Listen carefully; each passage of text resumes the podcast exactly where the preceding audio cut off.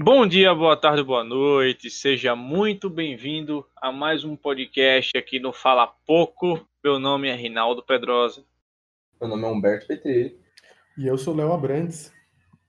Pois é, antes da gente adentrar aqui no tema, que eu já já digo qual é, se caso você ainda não tenha lido no título do vídeo, é, eu queria pedir aqui que você se inscreva no nosso canal no YouTube, ou se você está assistindo pelo Spotify, siga a gente pelo Spotify, se inscreve no YouTube. A gente tem é, é, vlogs, a gente tem vídeos é, é, no formato, de diversos formatos, temos nosso podcast, a gente tem um Instagram que é focado em cinema, então a gente, lá a gente faz crítica, faz indicação, faz artigo, faz tudo que você quiser e imaginar. Tem IGTV, que a gente inaugurou. Quem que é, fez o GTV, Rinaldo? Fui eu, cara. Eu que fiz o GTV, edição aqui do meu amigo Léo Abrantes, do Nascimento. E aí nas que? próximas semanas. Nascimento. Léo Abrantes Gomes. Não vai subir ninguém. E aí, nas próximas semanas, a gente vai ter novidades também, vídeos do formato GTV. É, confere tudo lá, tá? Como eu já disse, não esquece de se inscrever no YouTube, seguir no Instagram e no Spotify. Estamos em todas as plataformas aí, para diversão de todo mundo. E é isso no título do vídeo.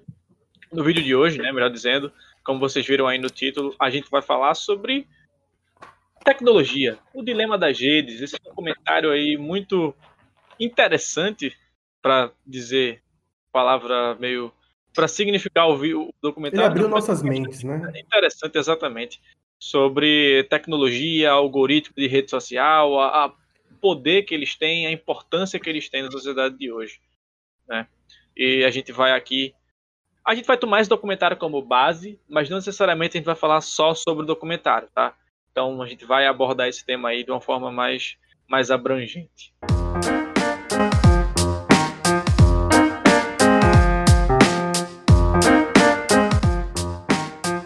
eu gostaria de começar a falar um negócio assim, que também é uma pergunta, não só para mim, quer dizer, para mim eu sei a resposta, mas eu tô falando para vocês dois e para galera que tá ouvindo aqui também, que é vocês também ficaram assustados? Porque eu, sinceramente, eu, eu fiquei meio assustado assim, mas não porque o, o, o documentário passou a, a, realidade. É uma coisa que meio que a gente sabe que está acontecendo, né? A gente vive isso. E o, o documentário não precisa nem jogar uma coisa tão profunda, ele simplesmente passa um panorama ali, monta uma cena ali, que a gente já entende, a gente já se identifica na hora, porque é uma coisa Sim. comum, mesmo que a gente não seja tão viciado, a gente já viu pessoas sendo viciadas, a gente vê uma pessoa que fica no, no Instagram toda hora, postando várias coisas, às vezes a gente fica vendo as blogueiras, eu falo, mano, como é que essas mulheres aguentam?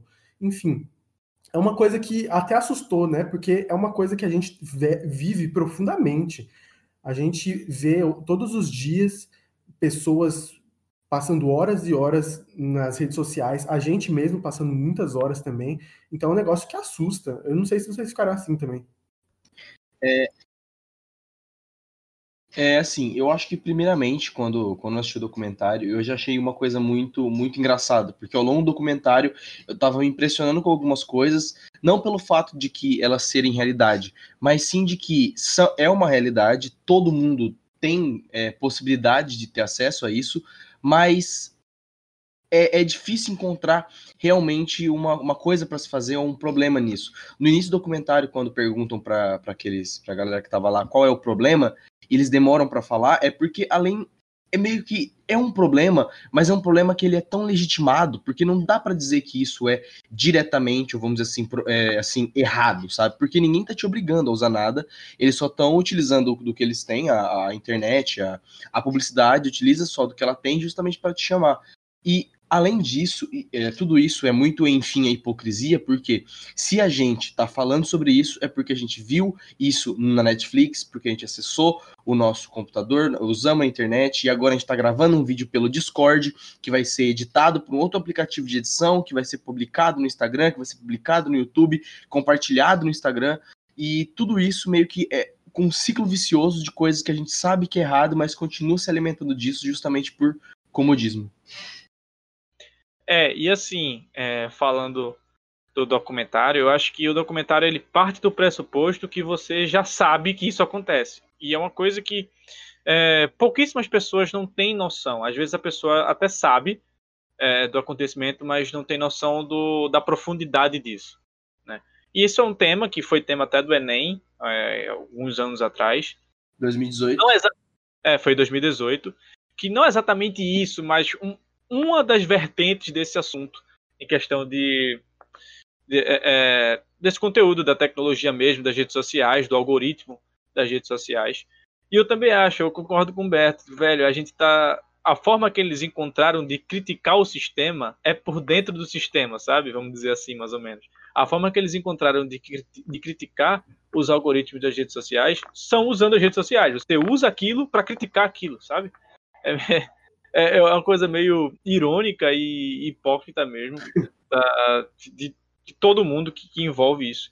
E o documentário é, eu achei interessante porque é um documentário que ele, ele chama diversas pessoas que trabalharam na área. Você tem um vice-presidente do Facebook, você tem um cara que trabalha no Instagram, na própria Google, Gmail e etc, etc. Então são pessoas que vivem aquilo ali. E eu acho interessante porque um deles fala, que era o, o, o cara que era do Pinterest, que ele fala assim, velho, eu sei como o sistema funcionava, como é que ele fazia para me prender aquilo ali, e eu mesmo ficava preso naquilo. Quando eu chegava em casa, eu passava horas e horas e horas no, no Pinterest ou em alguma outra rede social. E eu sabendo que aquilo ali era armado para que eu fizesse aquilo, e mesmo assim eu caía. Meio que você entra num, numa linha de comodismo muito grande. Você aceita aquilo ali, porque hoje em dia é a coisa mais normal do mundo, só privacidade simplesmente não existe. E você aceita aquilo ali e vida que segue, né? Eu acho que o, o fato da gente ver esse documentário pela Netflix, da gente compartilhar o, o documentário pelas redes sociais, da gente conversa, conversar sobre isso num podcast que é feito pro YouTube, que está envolvido nessa parada, é um negócio que, me, é isso aí que me assusta, porque esse, esse é o fato, a gente não consegue sair desse lugar que a gente está. A gente meio que está preso praticamente, porque se você não se comunicar com as pessoas em redes sociais, você vai ser antissocial, você vai perder amigos, você vai ter isso ou aquilo. Se você não ficar frequentando as redes sociais ou ficar olhando a internet por muito tempo, você vai ficar desatualizado. Ou seja, a gente está preso nessa, nesse lugar aqui e a gente é sustentado por isso. E não tem como sair. É, o negócio é só o equilíbrio, que é uma coisa que a gente não está tendo. Ou, assim, uma coisa mais mais dinâmica, ou tipo, você entra na internet, vê aquela sua coisa básica, ou responde aquele negócio, depois fica fora. Não acontece isso, mas não é por muito, não é por conta nossa. A gente tenta algumas coisas fora da nossa vida da internet. A gente faz muitas coisas fora disso. Só que o sistema prende a gente. A gente é conduzido ao erro, entre aspas. Porque a gente está aqui simplesmente querendo entretenimento, muitas vezes é entretenimento. Às vezes a pessoa tá com a cabeça cheia, ela, mano, ela quer entrar no Twitter e ver uns vídeos de gatinho brincando, entendeu? E aí ela, o que passa com ela? Ela fica presa em um monte de vídeo de gatinho, aí vai em outra rede social, vai compartilhar para amigo, aí o amigo fica preso também, então se torna nessa rede com esse conglomerado de, de comunicação e, cara, as pessoas se perdem. E o sistema, o algoritmo, como foi mostrado no, documentário, prende a gente. Ou seja, às vezes, às vezes a questão não é nem comodismo, às vezes a pessoa fica presa. E às vezes as pessoas não, não conseguem sair. É normal. Por exemplo, se é uma pessoa falar que tem problema com drogas, talvez seja uma coisa para a gente avaliar, para a gente pensar assim, nossa, ela é viciada em, em, tal coisa. Só que não é uma coisa tão fácil assim, vamos supondo entre aspas, drogas não é um negócio que tão facilmente você consegue ser viciado, como, por exemplo, no Instagram ou WhatsApp, entendeu? Se a pessoa fica presa nisso, é porque tem alguma coisa conduzindo a isso, entendeu?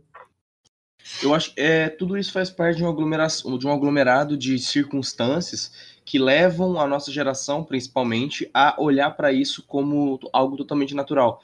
A gente, querendo ou não, a nossa infância, é, a gente cresceu numa sociedade que a gente tinha tempo para se preocupar em outras coisas é, diferente dos nossos pais, diferente dos nossos avós, dependendo.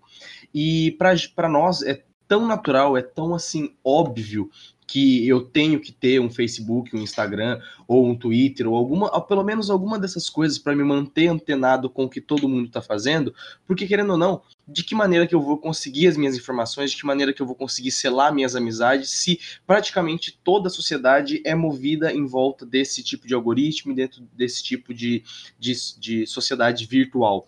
Então, assim, o, é, é, muito, é muito confortável você se apegar às redes sociais, porque todo mundo se apega às redes sociais. Então já é muito natural.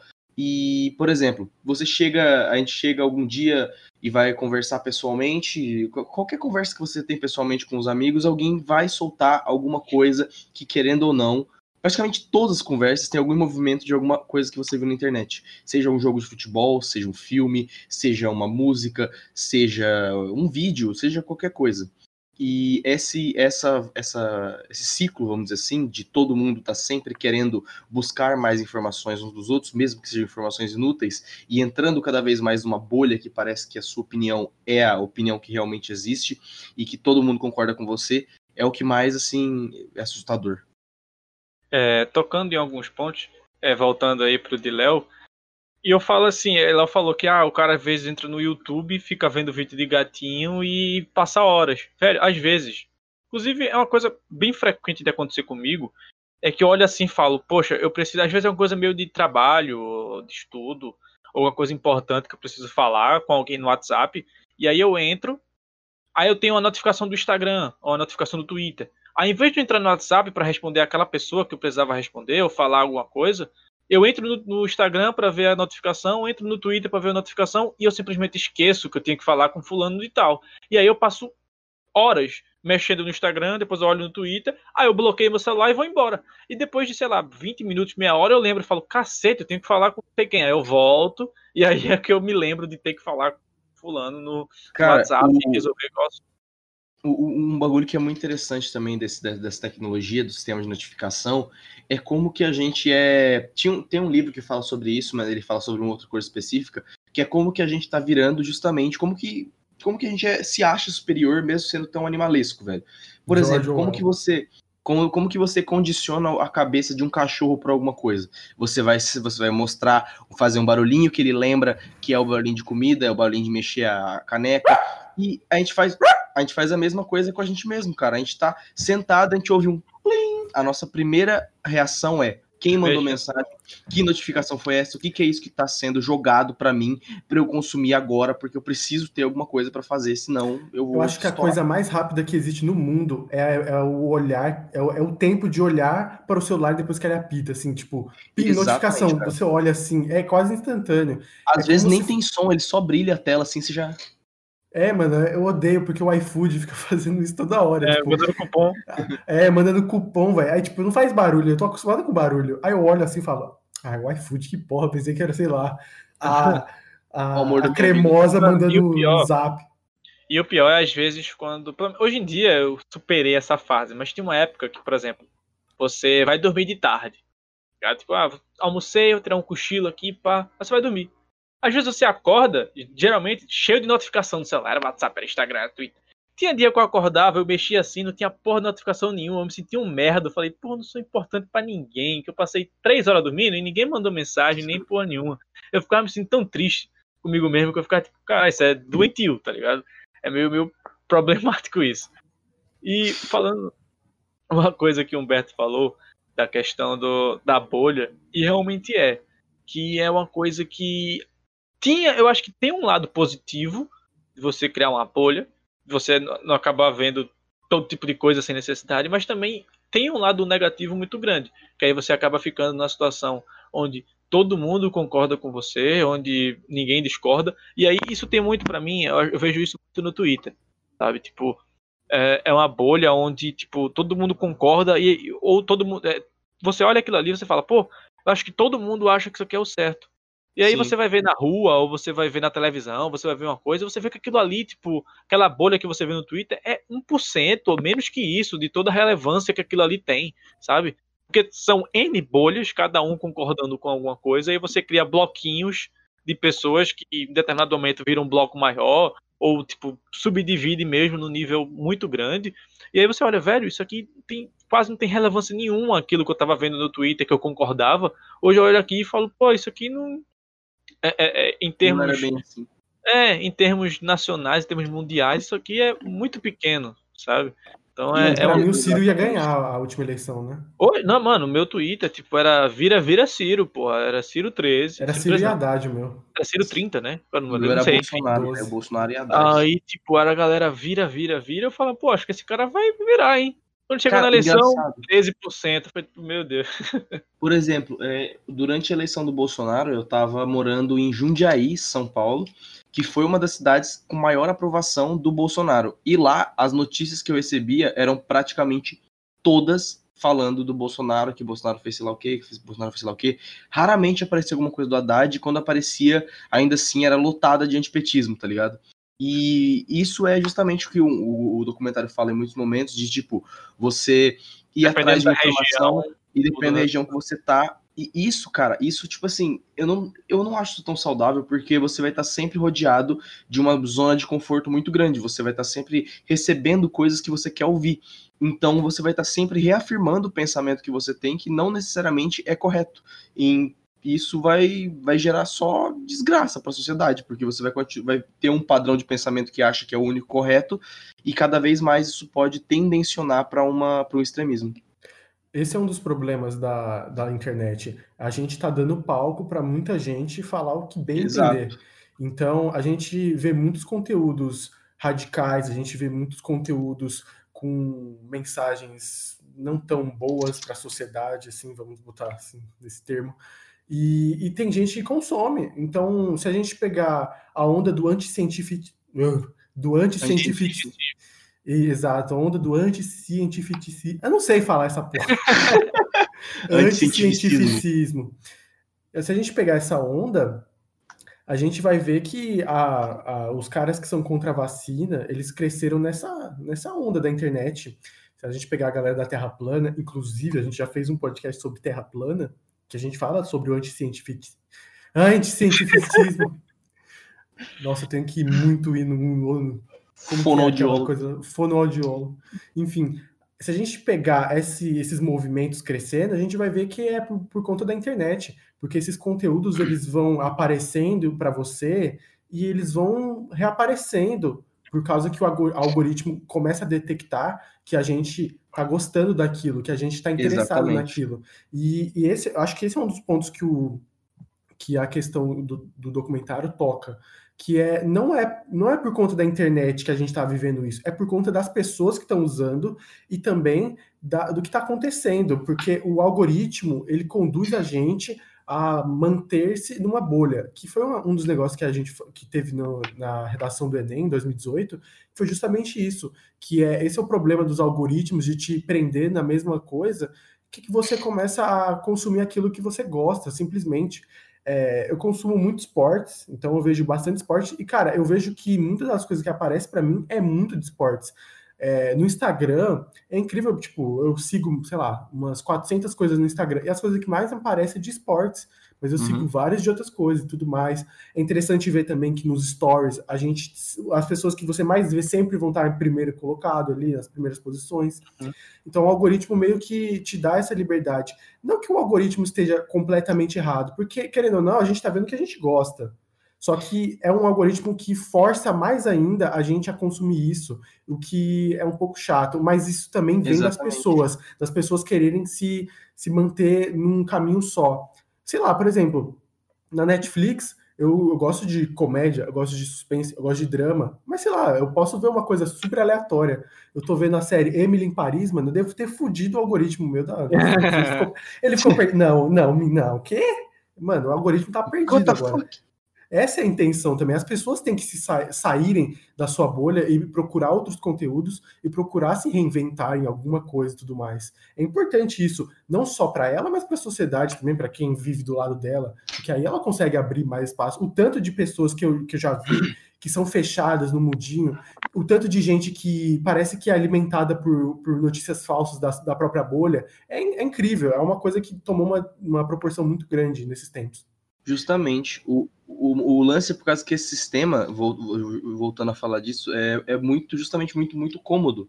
Porque quando você chega em casa de, no final da tarde, quando você abre seu YouTube, por exemplo, o meu YouTube, durante a hora do almoço, ele aparece muito um tipo de conteúdo. Quando vai chegando perto da noite, que é quando eu uso mais o YouTube, ele começa a colocar um monte de tipo de vídeo um pouco satisfatório para dormir, ele começa a botar as coisas que eu uso mais durante esse horário da madrugada, é, muita coisa de Among Us, dependendo da época, sabe? Justamente porque ele tenta sempre uh! mostrar o que você quer, e isso às vezes pode ser ruim em alguns exemplos do tipo, é, o por exemplo, em 2018 teve aquela redação, teve a redação do Enem, e eu tinha citado a voz do, a voz do Brasil, que era a rádio de Vargas.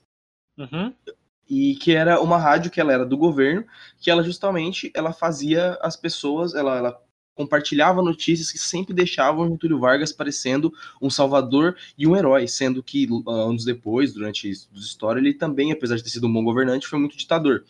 Que é, hoje em dia, quem precisa, que o documentário também fala disso, se essa tecnologia de manipulação, esses dados, que toda vez que você troca de celular, você sincroniza de novo com a mesma conta para eles voltarem a saber o que você usa.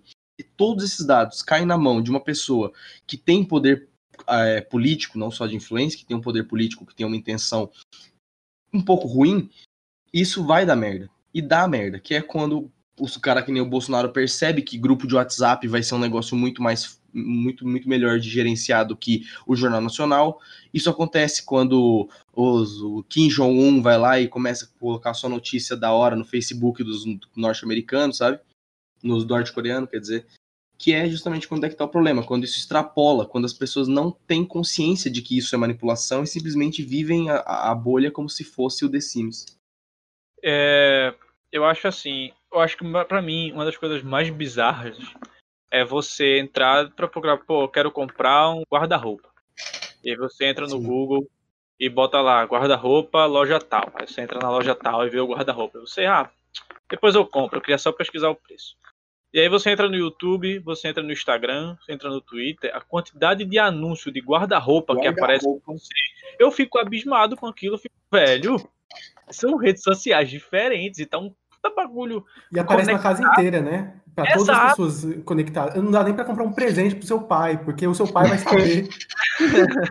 Exato, eu fico, velho, que negócio absurdo. Tipo, eu não tenho mais uma privacidade, não tenho um Ctrl Shift N que vai me fazer ninguém saber o que eu esteja fazendo, sabe? É, é um, é um bagulho que eu acho. Eu acho extremamente bizarro, porque a gente abriu mão Sim. de toda e qualquer privacidade a partir do momento que a gente aceita os termos de uso de determinado site sabe? Porque Sim. é como o Humberto uhum. disse no início.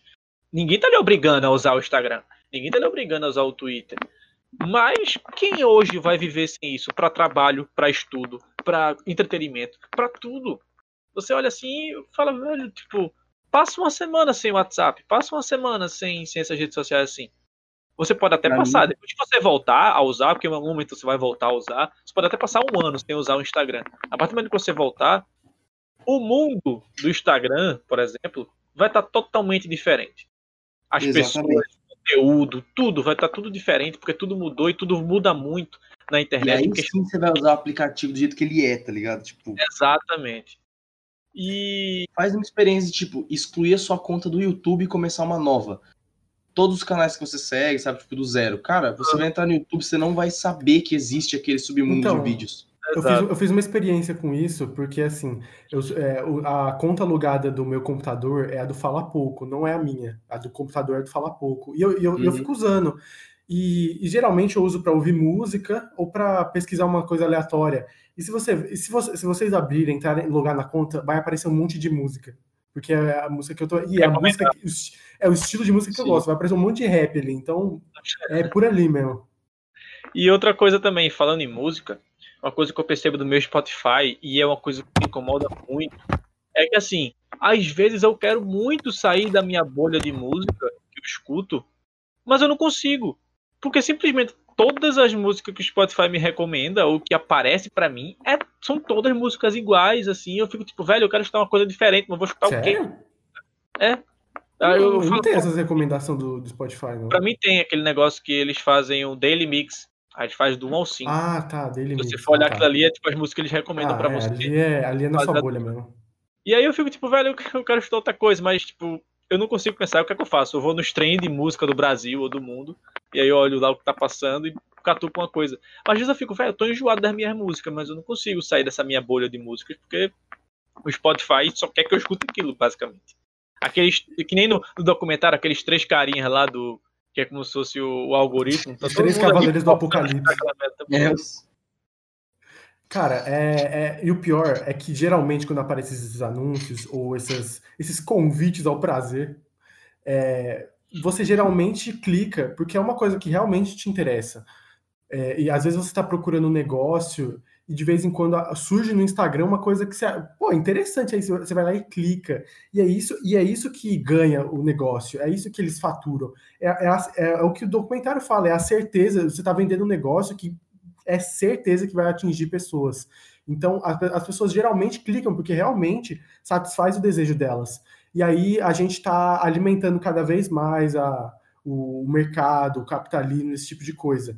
Inclusive, o capitalismo é uma coisa interessante da gente falar, é uma coisa que provavelmente é o principal argumento de muita, muita gente sobre o que, é, o que a gente está vivendo, que é o, o, capitalismo exacerbado, que a gente está forçando muito. Aí abre, abre margem também para a galera é, expandir o comunismo aí, que aí para fazer a propaganda do comunismo também. Mas uma coisa que eu acredito que é, acho que é até além do capitalismo, sabe? Eu, eu, eu acredito que se, por exemplo, se a gente vivesse numa sociedade majoritariamente socialista, a gente também teria problemas parecidos com os quais a gente vive com o capitalismo, no socialismo também. Porque, querendo ou não, a gente vai ser manipulado de alguma forma. Eu acho que as pessoas estão sempre sedenta, sedentas por poder e isso elas vão procurar até o máximo. Então, a gente vai ver no capitalismo, a gente vai ver no socialismo, e aqui no capitalismo a gente está vivendo essa era das redes sociais, do, do marketing, das, das propagandas e tudo mais. E é uma coisa que realmente limita a gente, a nossa bolha e tudo mais mas eu acho que está além do capitalismo. Eu acho que é uma coisa completamente além do capitalismo que está tá, tipo um capitalismo muito forte, muito severo e também é ajudado por conta que a internet é uma terra sem lei. E no documentário até eles falam que uma das soluções seria até começar a taxar esse tipo de coisa, taxar dados, taxar um monte de coisa. É, limitar. Os, os caras que estão conversando ali no documentário são, são caras de respeito, porque eles têm renome, eles têm. Eles, têm eles trabalharam convicção. ali, tá Exatamente, eles têm convicção para falar do que, do que eles estão falando. Então, eles sabem o, o melhor caminho, eles sabem por que isso acontece. Então, é uma coisa que, que é para se pensar bem. É, e assim, outra coisa também que eu queria outro ponto que eu queria trazer é a questão do que eles falam no documentário, que assim, quando eles criaram o botão de like no Facebook, é, segundo o cara que estava falando no documentário, né, é a versão dele, ele fala, não, a gente quer espalhar a positividade no mundo, da galera compartilhar o que eles curtem e tal e tudo mais, e hoje em dia tem criança entrando em depressão porque tem pouco like na foto, e aí você apaga a foto, e aí você posta outra foto mais bonita esperando que você tenha não sei quantos mais likes naquela foto. É uma coisa meio, meio bizarra de pensar, porque eu vim criar meu Facebook. Foi, Facebook foi a primeira rede social que eu tive. Eu, eu cheguei a ter um Orkut, mas não foi nada, tipo, foi uma coisa bem. Já peguei o finalzinho. Agora, agora o Facebook foi a primeira rede social mesmo que eu tive, eu tinha 13 anos. E aí, tipo, era outra coisa. Tudo questão de algoritmo e tudo mais, era outra coisa. E aí. É, é postar foto era tipo o mínimo, sabe? E eu, pelo menos naquela época eu não ligava muito para like porque a internet em si era outro mundo, sabe? Não era o que é hoje. E e agora você vê que realmente cada vez mais novas as crianças começam a criar uma rede social e elas não têm discernimento de nem, nem o psicológico para lidar com aquilo de uma maneira saudável. Você elas acaba estão crescendo com isso, né? Exato, ou, ou ela acaba viciando demais, ou ela acaba não tendo noção do que aquilo representa, do que um like na foto representa, porque para ela é tudo ter um like. Principalmente se for um like daquele menino que você gosta, daquela menina que você gosta, e, e por aí vai. E outra coisa também, questão de algoritmo, só para tocar nesse ponto, que era o que eu ia falar antes disso, até deu uma esquecida, que assim, surgiu recentemente uma polêmica no Twitter de que o algoritmo, se você colocasse uma pessoa branca e uma pessoa negra na foto, o algoritmo sempre ia fazer com que a pessoa branca ficasse Nossa. em destaque na foto. Se a pessoa branca ficasse em cima, a pessoa negra ficasse embaixo, a de cima, que era a pessoa branca, ia ficar em destaque na, na foto antes de você abrir, sabe? E vice-versa. Se fosse a pessoa branca embaixo, ia ser a pessoa branca, enfim. É, e assim, o pessoal começou a dizer: ah, o algoritmo do Twitter é racista. O algoritmo não as pessoas que fizeram. Assim, não foi uma pessoa que chegou lá no algoritmo e falou, vou criar um algoritmo, e botou lá. Pessoas brancas sempre ficarão em destaque. Não foi isso. O algoritmo ele aprende sozinho aquilo. Então, se, se os usuários do Twitter frequentemente costumam dar mais destaque a pessoas brancas em foto, o algoritmo do Twitter vai ver que não é que ele viu que aquilo ali é o certo, ele vai ver que, pô, isso aqui, pessoas brancas tendo destaque, tem mais visualização, pessoas negras tendo destaque. E aí ele bota o, o destaque sempre da pessoa branca na foto.